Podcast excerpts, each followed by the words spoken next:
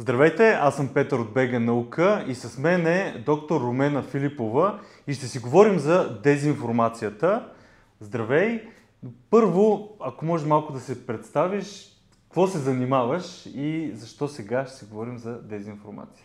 Здравей! Аз съм основател на Института за глобални анализи, като ние се занимаваме и разработваме проучвания в областта на политическите науки и международните отношения, като се стремим да свързваме академичния свят, но също така гражданското общество и света на политиката, тъй като смятаме, че трябва да има диалог между всички тези сфери и обмен на полезна информация. Също така ние предоставяме платформа за на развитието на иновативни идеи и а, подходи и а, също така разширяваме кръга на дебати, диалог между местните български гледни точки и международните такива и съответно работата ни в сферата на проучванията по отношение на дезинформацията и по-специфично дезинформацията, която идва от чужди авторитарни държави, най-вече Русия, но също така и Китай е основен наш фокус. Това е много интересно, защото в България не е толкова популярно, така да се каже, че и от Китай има дезинформация в България. А, да ни кажеш малко повече за м- докладите, които... Защото реално покрай тази линия ти си донесла няколко от нещата. Не кажеш за какво са, да, това са трите най-нови доклада на Института за глобални анализи. Ето, можем да видим първия, който се казва История под прицел, като основният аргумент на този доклад е, че въздействието на Русия върху историческите възприятия на българите е основният фактор, който предопределя и възприемчивостта на българското население към всички останали прокремловски послания. Тоест, конкретно докладът анализира и интерпретацията и представянето на ролята на Русия в критични епизоди от българската история в три основни носители на памета, а именно в областта на образованието, именно учебното съдържание в учебниците по история, също така монументалното наследство, което са статуите, най-вече от съветския период и също така разпространението на историческа дезинформация в медиите. Да, да, даже точно в момента съм обърнал тук на една табли, таблица на страница 26. Само ще кажа, ще сложим всички линкове, да може да се изтеглят. Всеки, който иска да се запознае по-подробно с тези доклади, защото те наистина доста амбициозен труд и поздравления, защото предполагам никак не е било лесно да, да се направи това. Изисква доста запознаване с, с материята и учебниците, учебния материал и Та, и на 26-та страница има таблица, която има точно за 4 клас, 7 клас, 10 клас и 12 клас. Някои от а, нещата, които а, са, сте видели Значи първо трябва да кажем, особено тази таблица обобщава тенденциите, които сме набелязали в начина по който се представя Русия да. в а, а, класовете, в които изрично се преподава българска история, които са четвърти, десети, седми също така да. и 12 клас. Сега трябва да кажем, че тук има няколко общи тенденции, понеже първо ти спомена комунистическото минало. Тук а, трябва да отбележа, че в общи линии все пак има едно по-критично представяне на комунистическия период, включително на економическия опадък, но също така политическите репресии, нарушаването на човешките права, но същевременно трябва да се отбележи, че това не се обвързва в достатъчна степен с Съветския съюз. Тоест, да, има критика на Българската комунистическа партия и всичко, което се е случило във вътрешен план, но това не винаги се обвързва с Съветския съюз, тъй като, тъй като той има основна роля в доминацията на комунистическата партия тук в а, България и нейната доминация като цяло не е била възможна. Първо, установяването на режима не е бил възможен без а, а, съветската роля, но след това и самото поддържане на тази властова структура много е зависело от Съветския съюз. Така че отново има а, известна степен на мълчание по отношение на ролята на Москва. Да, това е много интересно, наистина. И, и дори като и аз се сещам и съм това, което сме учили в учебниците, наистина ако има говорене за комунистическия период, той е много свързан с това какво България прави, какви България решения взима. а реално тези решения няма как, особено на по-сериозните, големи глобални процеси, да са просто така някой решил тук нещо и да го направи. Всичко идваше от там и по-късно аз, като съм учил в университета, учил съм културология и имахме такива предмети за комунизма, въобще най-вече за България. Там вече се наблягаше а, на, на това, че идва от Съветския съюз. Но това може би зависи много и от това кой ми е преподавал, как е преподавал и така нататък. Ти каза, че и в университета също така се наблюдава. Прекъсвам това видео, за да кажа за списание Българска наука. Знаете ли, че ние издаваме всяка година над 15 броя в PDF, свързани с науката в България и света. Част от броевете, които издаваме, са абсолютно безплатни и може да бъдат изтеглени от nauka.bg. Следвайте линка в описанието и вижте повече за самото списание.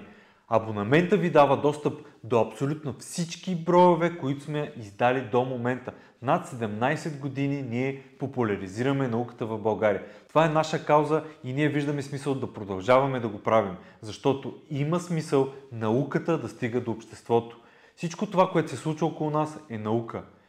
Вижте повече на nauka.bg да кажа за преподаването на университетско ниво. Наистина се наблюдава един много ограничен фокус върху българо-руските взаимоотношения и като цяло недостатъчно добро развито академично направление по отношение на руската вътрешна, външна политика, като цяло в преподаването на социалните и хуманитарните науки, което само по себе си е странно, тъй като естествено винаги доста интензивни в повечето случаи противоречиви взаимоотношения между България и Русия, така че Русия е фактор, който трябва да бъде изучаван и а, анализиран. И нека да направя сравнение, например, с начина по който се преподават политическите науки и международните отношения на Запад, например в Великобритания или в САЩ. Има много добре а, обословени а, предмети и научни направления, например в а, рамките на а, политическите науки, които се специализират и фокусират върху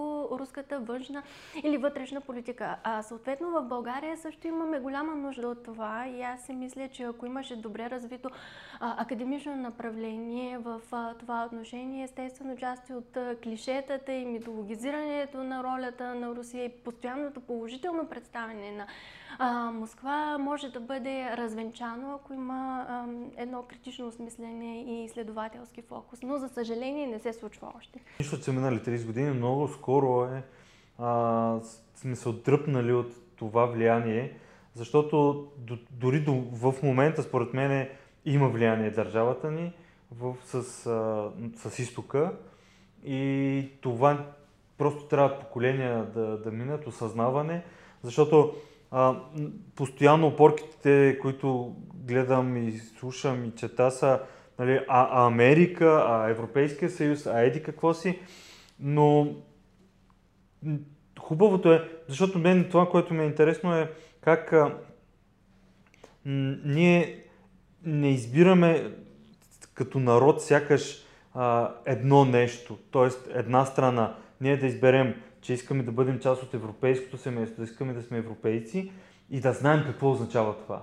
Ние мисля, че или никой не го е обяснил, или никой не го е разбрал.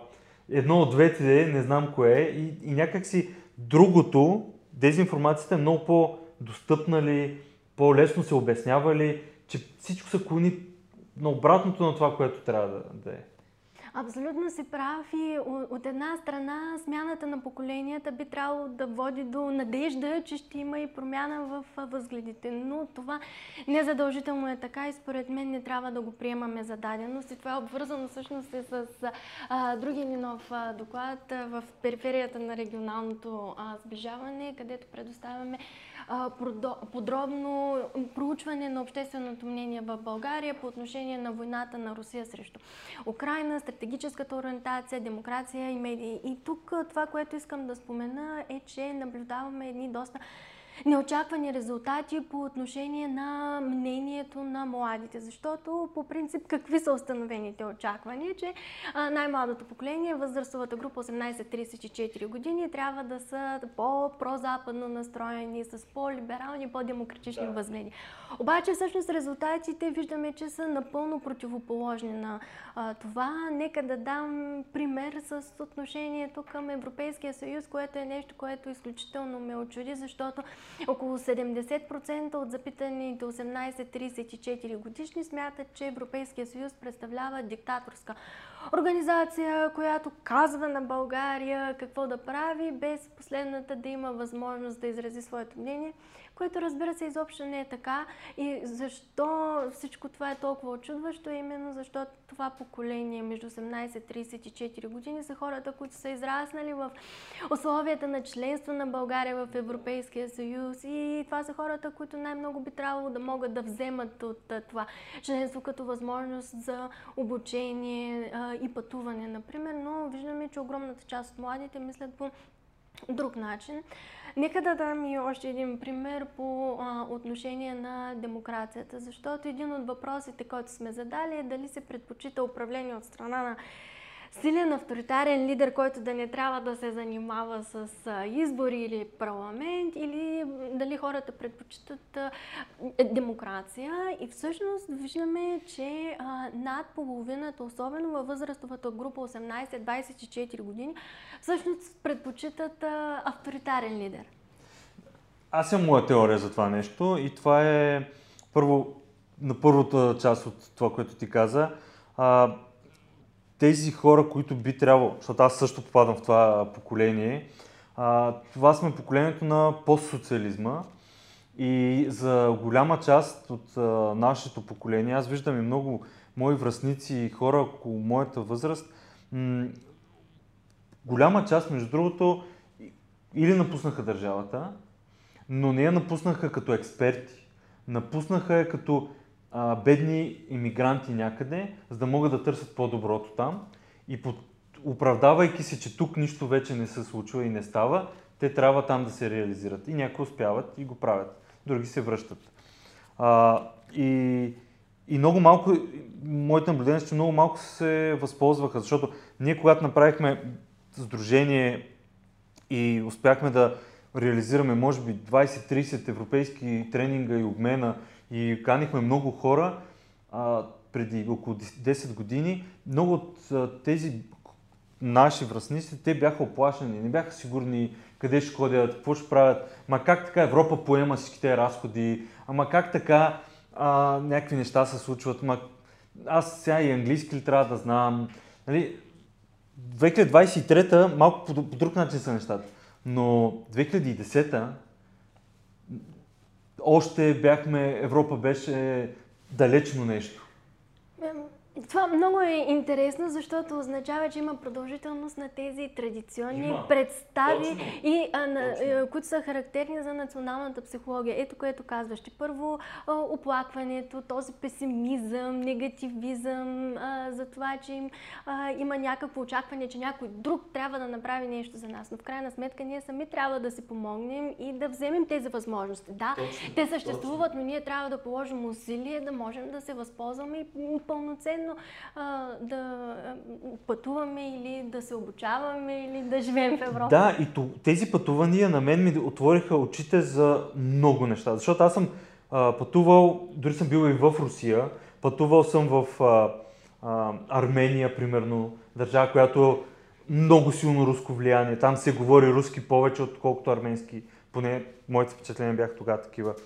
И, и това, което мисля, е, че се случваше е, че а, тези, които повече пътуваха, успяха да видят, но не пътуваха да отида да работя някъде, защото имам такива познати, като студенти отиват в Англия, берат ягоди или в Испания, прибират се и после казват, то там е по-зле от тук.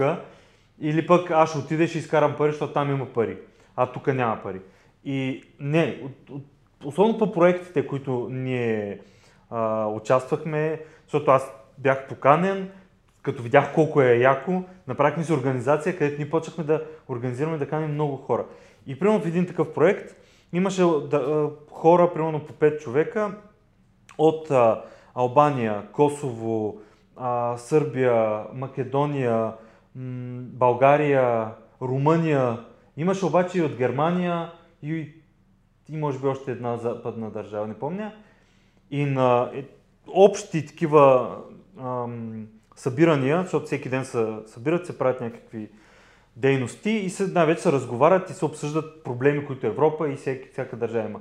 И мен направи тогава, защото за първи път имаше толкова много бедни държави, да го нарека от континента, и изведнъж има рязко, примерно Испания и Германия. И германците, като най-богати от всичките, се оплакваха най-много. Че държавата им е най-зле, че социалната политика им е най-зле, че им най-зле им е образованието, най-зле им е здравната система.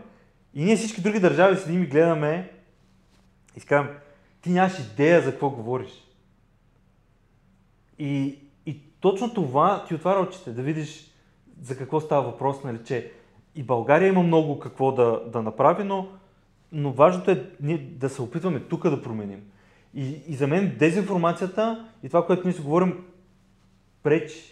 И затова трябва да се пътува и да се чете какво става на запад, на изток, навсякъде, да се знае. Но не тази, този тип а, грешна информация, която получаваме.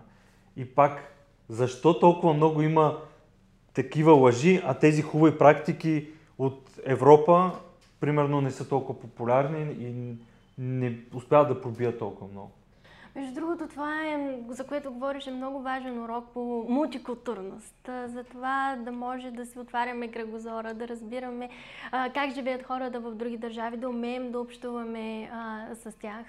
А, за съжаление обаче и данните, които имаме от социологическите проучвания, обаче показват, че младите хора в България първо се страхуват, например, от миграцията, независимо от къде идва тя. Те смятат, че това ще доведе до определен економически или финансов риск, или пък смятат, че има някаква цивилизационна или културна заплаха за българската идентичност. Нека да дам примери за Украина и за беженците от Украина, тъй като знаем, че имаше много силна руска дезинформация да. по темата, но се оказва, че българските младежи всъщност споделят тези а, виждания и смятат, че украинските беженци са богати или пък, а, че се оплакват много и че са получили твърде много от държавата, докато това едва ли не лишава уязвими групи в българското общество от а, средства. Но просто, естествено, тук нещата са несъпоставими, тъй като имаме хора, които бягат от една много тежка ситуация, но да. тук невъзможността за емпатия и правилна а, да. преценка излиза на преден план, за съжаление, отново. Тоест, ние гледаме економически аспект, а не факта, че те бягат от бомби, които буквално падат на главата.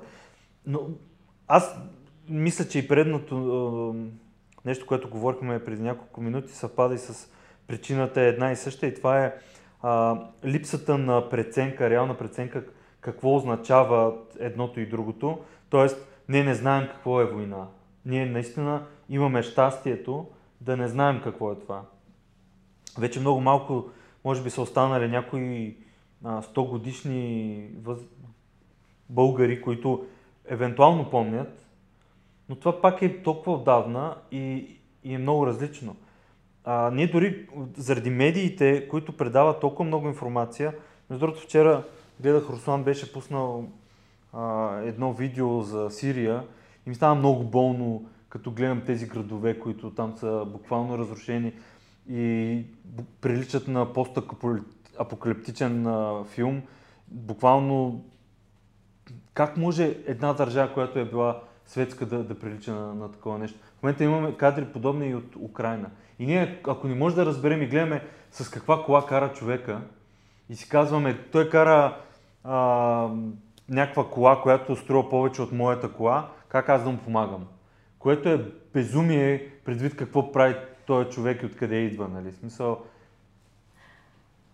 Това е наистина а, плашещо и отново нека да спомена част от резултатите от фокус групите, които проведохме и от а, социологическото а, проучване. Като цяло по отношение на отразяването на войната на Русия срещу Украина, младежите, особено в групата 18-24 години, смятат, че твърде много се преувеличава фокуса върху войната, че тя се представя по пристрастен начин, но тук обаче преобладават антиукраинските възприятия.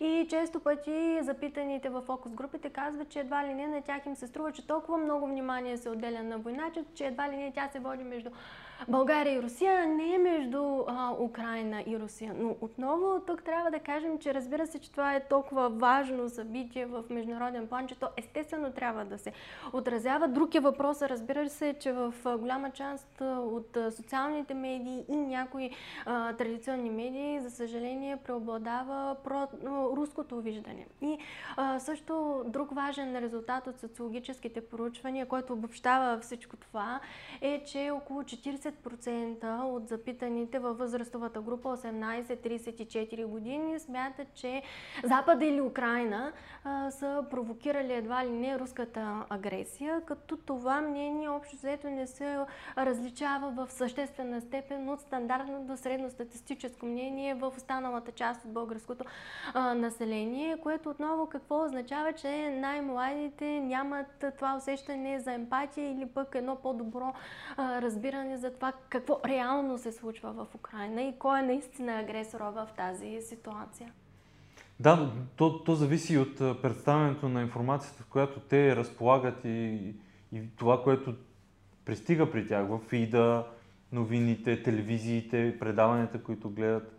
И според мен това е доста показателно. Ти каза преди малко нещо също, което е интересно, въобще като миграцията, че, че ние се притесняваме като народ, което мисля, че почти винаги го е имало това нещо, но за мен, особено в момента, е голям абсурд. Ние започнахме една кампания да показваме бизнес и наука, как а, трябва да се учат повече инженерни науки въобще да станат хората специалисти в нещо много практично. И така посетихме една фабрика преди една-две седмици. И там ни казаха, че тъй като те са отказали, буквално са се отказали да търсят българи за работници, имат над 80 узбекистанеца чакат индийци и непалци да дойдат да работят. Тоест, бизнеса в България, това е 100% български бизнес.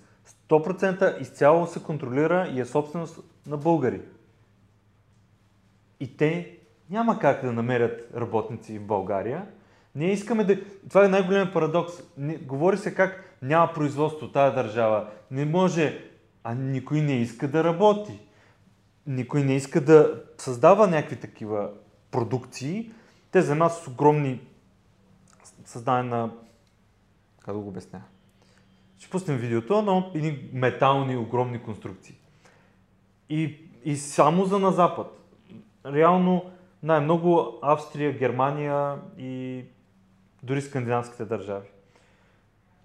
И тези хора трябва да наемат десетки, може би скоро ще бъдат над 100 узбекистанеца, след това индийци и от Непал хора. И това не е единствената такава в България, между другото. Което е интересно как ние създаваме... Нали, обществото си мисли, че, че по един начин се случват нещата, но на практика е тотално различно това е бъдещето.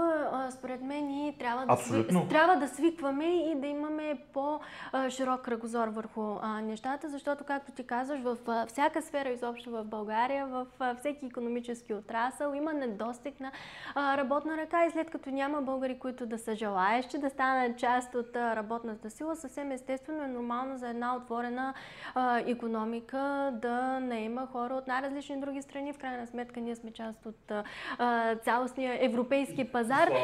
Да, за щастие, така че аз мисля, че това е решението за да. а, бизнес проблемите, но и хората трябва да свикват да имат малко по-мултикултурен и международен и глобален поглед и да не се а, страхуват от миграционните процеси, тъй като те реално не са заплаха. По-скоро да. подпомагат развитието на България. Абсолютно. Даже ни споделиха, че друга фирма подобна е наела няколко френски инженера, защото няма български инженери, които да бъдат свободни на пазара на труда. И ето как ние решаваме. И за мен това е наистина бъдещето. Защото обратният ефект, ако нямаме хора и не се развиваме, ние отиваме към това да, да приличаме на държава, която нищо няма да произвежда и ще имаме толкова, колкото да ядем, без да имаме за нищо друго. А това, предполагам, никой не го иска. Никой не иска да няма как да позволи на детето си нещо, което да го зарадва, да пътува в света. Нали, ако искат някой такъв живот, вече има няколко държави, като Русия, нали, Северна Корея, Китай може би отива нататък, да, да, да се преместят и да видят. Защото аз съм обиколил доста държави и съм видял, че България е за пример в много отношения какво е хубаво да се прави. Хубаво да се съживее и много, разбира се, неща има за дяване, но това е най-вече нашия менталитет. И това за мен е много важна тема, дезинформацията, защото а, да, тук дава отговор защо се случват тези процеси. И това е изключително важно, което казваш, да живеем и да сме част от един отворен свят, който живее много по-добре, отколкото в затвореното общество преди 33 години. Обаче, защо наблюдаваме именно тези тенденции сред младите? Едва ли не да има носталгия по един комунистически режим, в който те дори не са Точно. живели. Според мен тук са важни два фактора. Първо, това е естествено семейната среда, начина по който родители, баби и дядовци говорят, има момента едва ли не е една романтична представа за комунизма, в който всичко е било а, сигурно, но забравя, че не сме имали тези възможности, разбира се, които имаме сега. И второто, което е по, още по-важно на, а, мисля, на национално ниво и на ниво образование, е липсата на критична равносметка за комунистическото минало. Значи това е нещо, това е процес, през който голяма част от държавите в Централна и Източна Европа, Балтийските държави, а, Словакия, Полша, Чехия, Унгария, те преминаха през този период много по отдавна и го направиха чрез редица инициативи, включително чрез институти за паметта, също така музеи, които критично да отразяват комунистическото минало, комисии за истината, законодателство. Премахваха се също така паметници от съветската епоха, докато малко това изобщо се случва в България и всъщност ние виждаме последиците от това как най-младото поколение мечтае за някакво романтизирано минало, в което не е имало никакви а, или политически, економически, или права на а, свободно движение. Всъщност да се справим с а, комунистическото минало не е някакво отживелица, а виждаме, че има реални ефекти, поради факта, че не сме го направили до сега.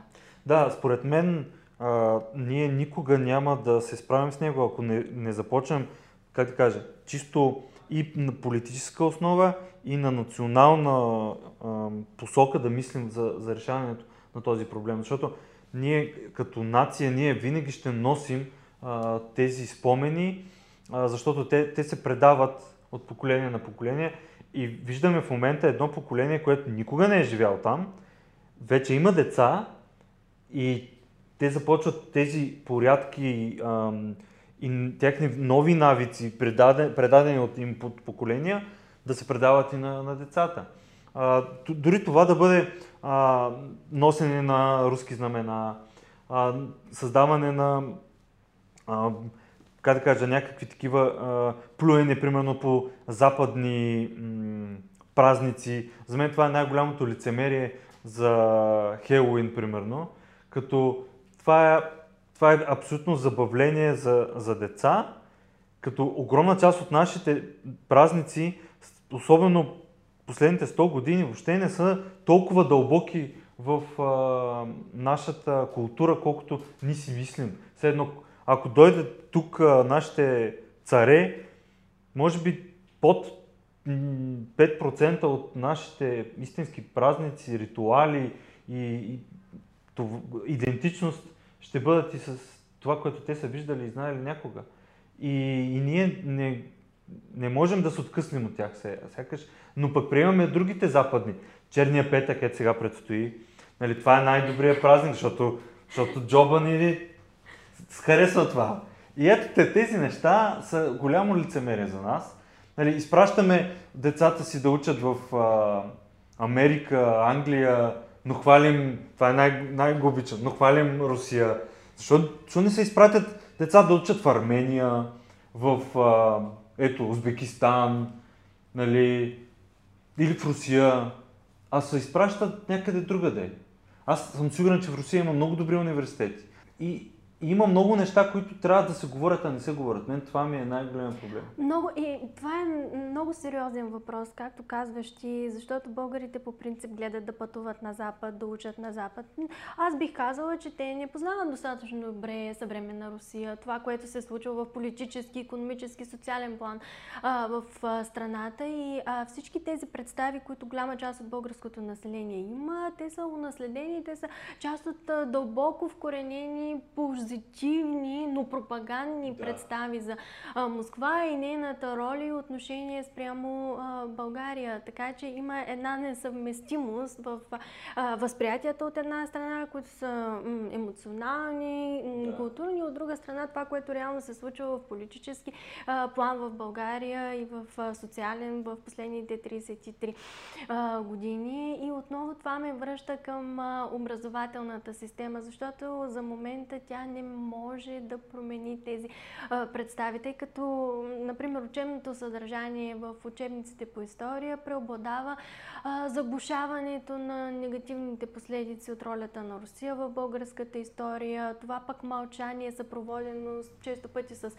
позитивно представяне на Русия и също така наблюдаваме и едно прехвърляне на интерпретативна отговорност в учебниците от а, учебното съдържание, съставителите на учебниците към учениците. Тоест от тях, например, се иска да оценят ролята на Русия а, в определен епизод от българската история, но без а, учениците да разполагат с достатъчно материал на базата на който да се сформират мнението. И какво се получава? Какъв е крайният резултат в а, а, крайна сметка и това виждаме и в другото ни проучване, което е свързано с обществените нагласи, именно че а, образованието като фактор а, и като променлива и това да притежаваш диплома за висше образование не се отразява върху типичните традиционни възприятия по оста Русия, Запад. Какво имам предвид? А, почти еднакъв процент, само с 1% пункт а, разлика. Т.е. 27% от респондентите с висше образование и 26% от тези, които имат само начално или никакво а, образование, биха предпочели Русия като стратегически партньор за а, България. Същото по отношение на войната в момента. Еднакъв процент. 43% от висшистите и 43% от хората с средно образование по еднакъв начин смятат, че Запада или Украина са провокирали а, руската агресия, което отново показва, че образователната система всъщност затвърждава тези традиционни виждания, а не ги променя. Това е интересно. Аз видях и тук нещо, което как също да, да те питам. А, за свободата на медиите и доверието в тях. И България има точно 31 на 31 процента. Едното е медиите в моята страна са напълно или почти свободни 31% и имам доверие в медиите 31%.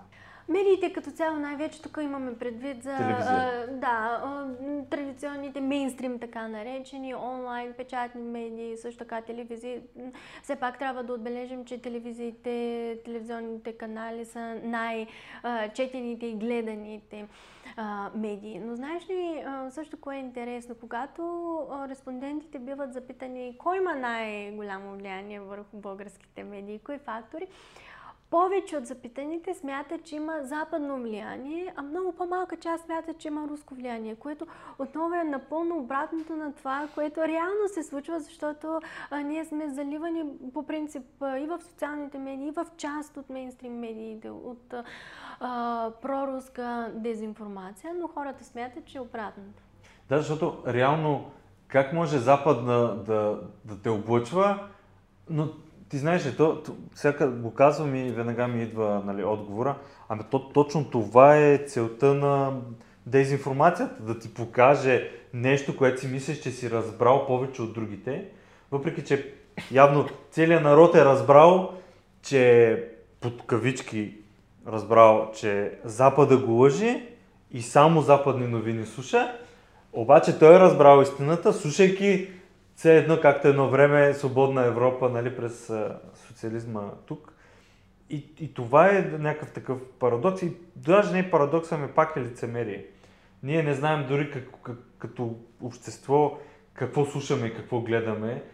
Фида ни е постоянно с а, какви ли не глупости в социалните мрежи. И, и за съжаление, дори се увеличава много голям а, броя под коментарите на различни, различен вид съдържание на БГ наука, които буквално са а, хора, които тотално м- са, са се объркали според мен. А, хора, които вярват, че Земята е плоска, а, хора, които а, са убедени, че всичко, което учените правят е с цел някакъв вид конспирация да убият народа, човешки. За мен това е безумие. Виждаме как ние не само, че няма достатъчно хора, може човечеството да се увеличава, да се увеличава на определени места, но дори там науката намира решения. И, и COVID беше перфектен момент, в който хората се затвърдиха много сериозно уменията. А, пак имаш някакъв коментар скоро за едно изследване за генома на българите и коментар беше а, това ще помогне и за създаването на биооръжие. Как ще помогне това за биооръжие? В смисъл, генома човешки е един и той вече е разчетен. Науката, западната, инвестира а, няколко милиарда и вече го направи. Това е повече от чиповете, който ние можем да, да си представим, че някой може да ни слага и няма нужда не мога да разбера как, как се получава всичко това нещо, защото създадах БГ наука преди толкова години, за да може да информацията да бъде достъпна, научна толкова лесно и бързо. Сега е, насякъде има всичко и е по-зле от когато и да е.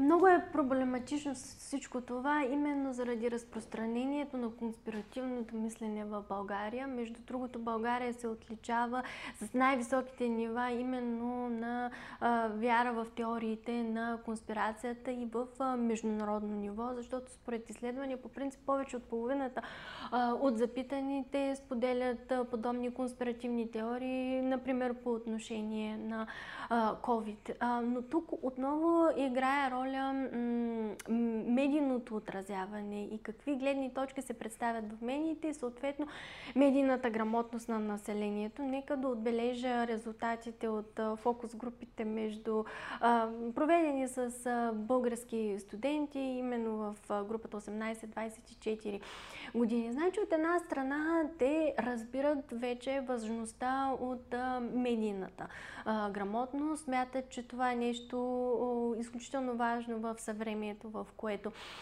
живеем и също така мислят, че часове по медийна грамотност трябва да бъдат въвеждани от най-ранна детска възраст, също така в останалите етапи на образованието, включително и на университетско ниво. Но въпреки, че има това общо осъзнаване за важността на медийната грамотност, все още има много какво да се направи в конкретните измерения на този феномен. Нека да дам пример. Първо, българските младежи, студенти не могат да назоват начините, по които те са подобрили своите собствени медийни и дигитални способности. Тоест, да, те отчитат, че медийната грамотност е важна, но не са направили много за собствената си медийна и дигитална ориентация. Също така, когато бъдат запитани да дадат дефиниция на медийната грамотност, не винаги могат да го направят и всъщност те първо се сещат за способностите и практиките на журналистите. А, така че м- има много още конкретно какво да се направи по а, темата. Да, да, да. Това, това дори а, започнахме ние да го споменаваме в различни и обучения, които правим свързани с наука в училище, защото критичното мислене е много важна част от медийната грамотност. И мисля, че колкото повече се говори а, в класа за точно тези неща, как а, да си подбираме източниците, да, да може да преценим кой какъв а, източник е и каква цел имат някои източници, защото това също е много важно Но, но много често ние, а, аз го виждам и, и учителите въобще не са подготвени. Тоест, как учителя да даде нещо, което няма, нали? То, това е нещо много важно, че и пак се върна на covid имаше, видяхме учители, които, той имаше доктори, които горяха маски и какви ли не неща.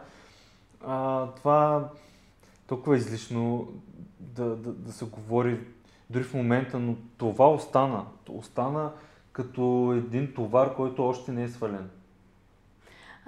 Да, за съжаление е така и ние трябва да кажем, че все пак научните подходи трябва да имат много по-голяма чуваемост и почва в а, България, включително и в начина на правене на а, политики, в отношението към много въпроси. Защото, например, социалните медии много засилиха този феномен, просто на изразяване на някакво мнение. Ама независимо какво е това мнение, дали е подкрепено с факти или не. И всъщност това, което казваш ти за множеството коментари а, в а, вашата фейсбук страница или по принцип, както виждаме под най-различни статии а, в медиите, онлайн медиите. Голяма част от това първо са обидни коментари, които са с персонален характер, когато не се отчита даден аргумент, а, не се изтъкват плюсове или минуси на аргумента, по принцип се дават някакви персоналистични а, характеристики. Така че социалните медии според мен много засилиха този процес на изразяване на определени мнения, убеждения по важни въпроси, които не са подкрепени а, с а, достатъчно а, аргументи. Да, да, това, това пак COVID го а, засили страшно много, защото тогава се канеха хора, които а, имат мнение, но нямат знания.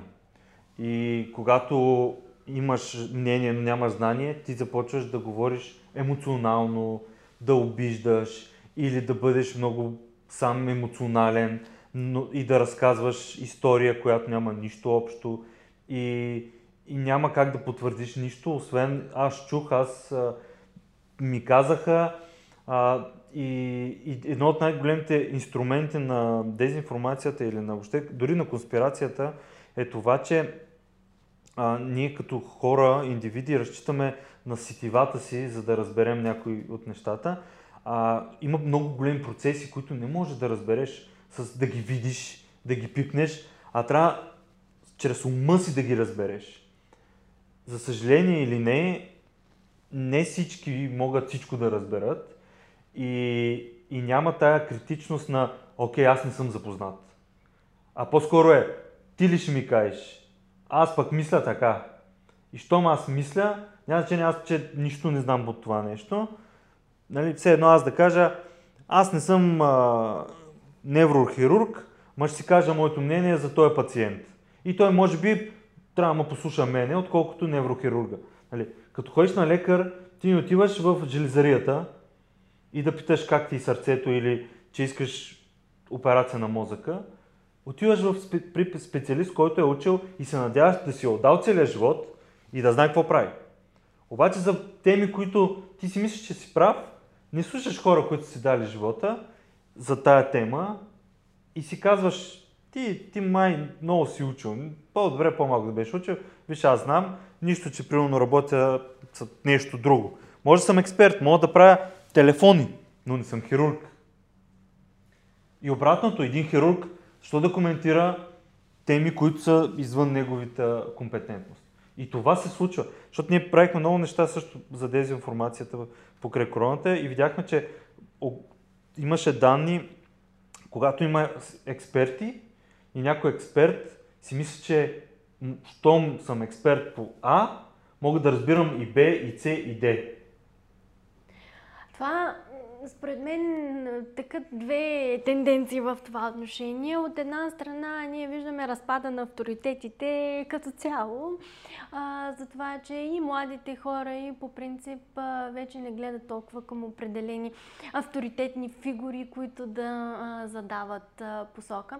Но а, другата тенденция е, че тук отново играе роля и медийното, публичното пространство като цяло а, в а, България, защото често пъти се пропагандират а, определени тези, а, има раздвоение за или против и все едно всичко е относително.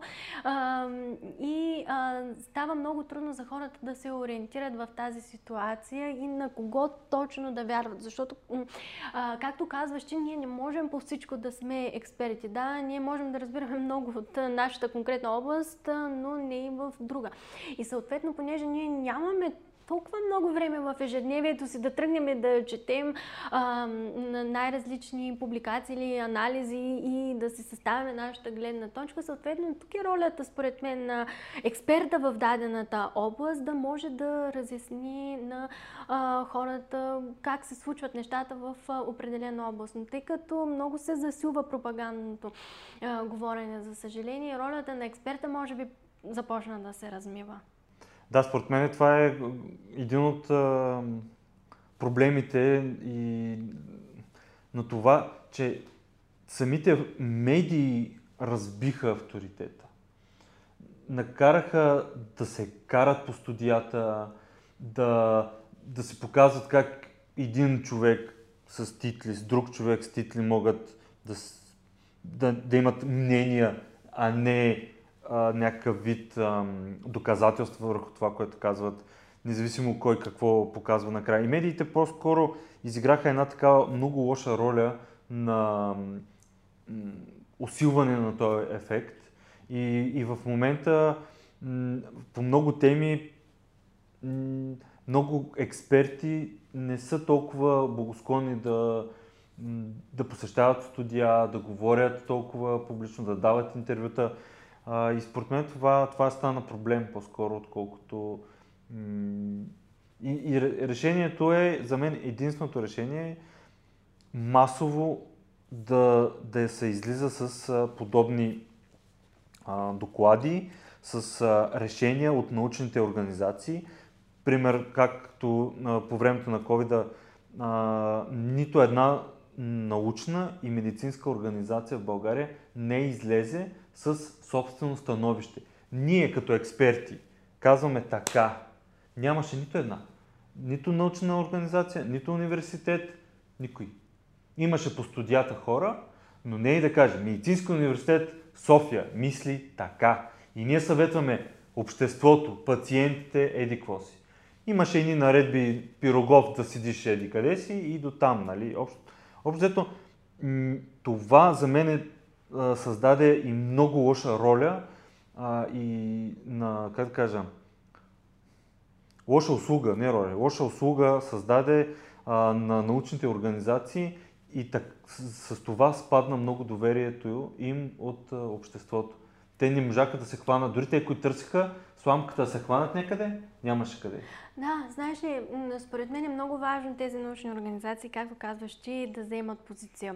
Обаче, за съжаление, също така да кажем, че през така последните години има и една тенденция на затваряне в определените съсловни кръгове а, така да го кажем, от една страна на академичните среди, от друга страна на гражданското общество, на политиката, а, но а, според мен, а, за да имат валидност по принцип а, научните проучвания, да имат а, резонанс а, сред обществото и за да имат чуваемост, аз мисля, че а, е роля на учените и дори тяхно задължение да могат да обясняват а, а, своите идеи, да достигат до по-голяма част от а, обществото да има повече дебат, защото според мен това ще подпомогне както от една страна хората да разбират определени феномени по-добре, но също според мен има и обратната връзка, а именно, че самите научни проучвания и изследвания също ще станат по-добри, резултатите ще станат по-добри, ако учените, особено, например, в областта на социалните, политическите,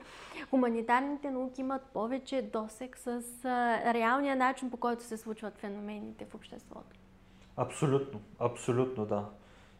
Това се борим и ние да, да, да, да хората, да, които занимават с наука, да говорят повече за собствената си наука. И даже ще позволя да, да направя и тая реклама на нашия курс за комуникация на науката, който е абсолютно безплатен. Всеки може просто да влезе и да гледа видеята, да си изтегли PDF-а. Просто напишете курс за комуникация на науката в Google, не са 100, един е. И просто гледайте как, как го правим ние и как може вие да го направите. Защото това липсва. Това много липсва да се създаде информация, достъпна за обществото, която да дава отговори. Това, това правят много от учените. Създават информация, която дава отговори. Но когато ти трябват, често ги няма толкова лесно да ги намериш, ай така да го кажа. Със сигурност трябва да има достъпност и а, трябва да има видимост и чуваемост. И, а, както каза ти, а, хората не могат да бъдат експерти по всеки въпрос. Ние в, а, сме експерти в нашата си съответна област. И а, когато има някакъв важен наболял проблем в обществено и политическо отношение, точно за а, това са проучванията, за да могат те да дадат отговор и ориентация в а, дебатите, за да може да има един по-информиран, не толкова емоционален дебат. Какво е решението според теб? Решението е многопластово. Нека, ако говорим конкретно за а, дезинформацията, нека да почна от там, че а, трябва да знаем естествено какви са обществените настроения, както по отношение на медиите, дезинформацията, възприемането на Русия и Китай, защото това е най-важната отправна точка а, за нас, за да знаем какви, от страна на политиците, например, какви политици, политики а, да създават а, или пък какво обучение е нужно, например, медийна грамотност, най-различни тренинги. Така че първо трябва да имаме представа за общественото мнение. А, сега, а, също така, на второ място, правителствените структури би трябвало също да изиграят роля, конкретно по отношение на борбата срещу дезинформацията и тук е време а, да покаже и третия ни а, най-нов доклад, който е свързан с изграждането на ефективни стратегически комуникации за държавна и обществена а, устойчивост, тъй като естествено гражданското общество има много какво да свърши по темата за борба срещу дезинформацията, включително а, проучвания, инициативи за а, медийна грамотност, партньорство с медиите, но въпреки това, аз мисля, че а, правителствените структури могат много да подпомогнат този а, процес на борба срещу пропагандата чрез стратегическите комуникации. Какво означава това?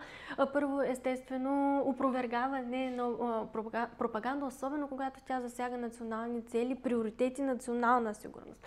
Също създаване на позитивни послания за това какво представлява България като част от Европа и света, като част от Европейския съюз и НАТО. Така че имаме обществените нагласи, как трябва да работим с тях на правителствено ниво, стратегически комуникации и е, естествено на образователно ниво трябва да мислим как да променяме учебните планове и учебниците, защото особено в предмета история и цивилизация са влатени определени представи за българската национална идентичност, за мястото на България в света. И ние, ако не се борим и не променяме определени идеологически клишета, които са залегнали и са останали от много десетилетия насам, съответно, ние няма как да променим да. обществените настроения и няма как да се очудваме, че определени неблагоприятни политически тенденции се случват, защото те в крайна сметка работят с определено обществено мнение, което има определено пропагандно изградена позитивна представа за Русия и си мечтае да бъде част от този свят, докато реално нашето настояще и бъдеще е в Европа. Абсолютно, абсолютно да. И И много добре, добре го формулира, много кратко и ясно и мисля, че трудното е в работата. И не толкова, че има много работа, че и трябва политическа воля за създаването на, може би дори някакви видове а, структури, които да се занимават с това. И, и, и тук в България имаме много какво да работим по тези въпроси, защото виждаме как образованието не е... Просто решенията, които се взимат за образованието не са ефективни. Ние сме в комисията по наблюдение на програма образование и там а, виждам доста лоши резултати, много голям процент функционално грамотни ученици. Те когато се ориентират към пропагандата, конспирациите, дезинформацията, а те се, това са огромни проценти от населението ни.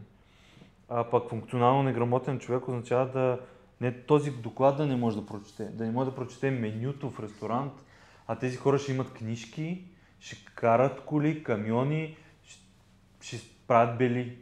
И, и ние трябва да се борим точно с това, защото ние искаме да живеем в една държава, която се развива и отива напред.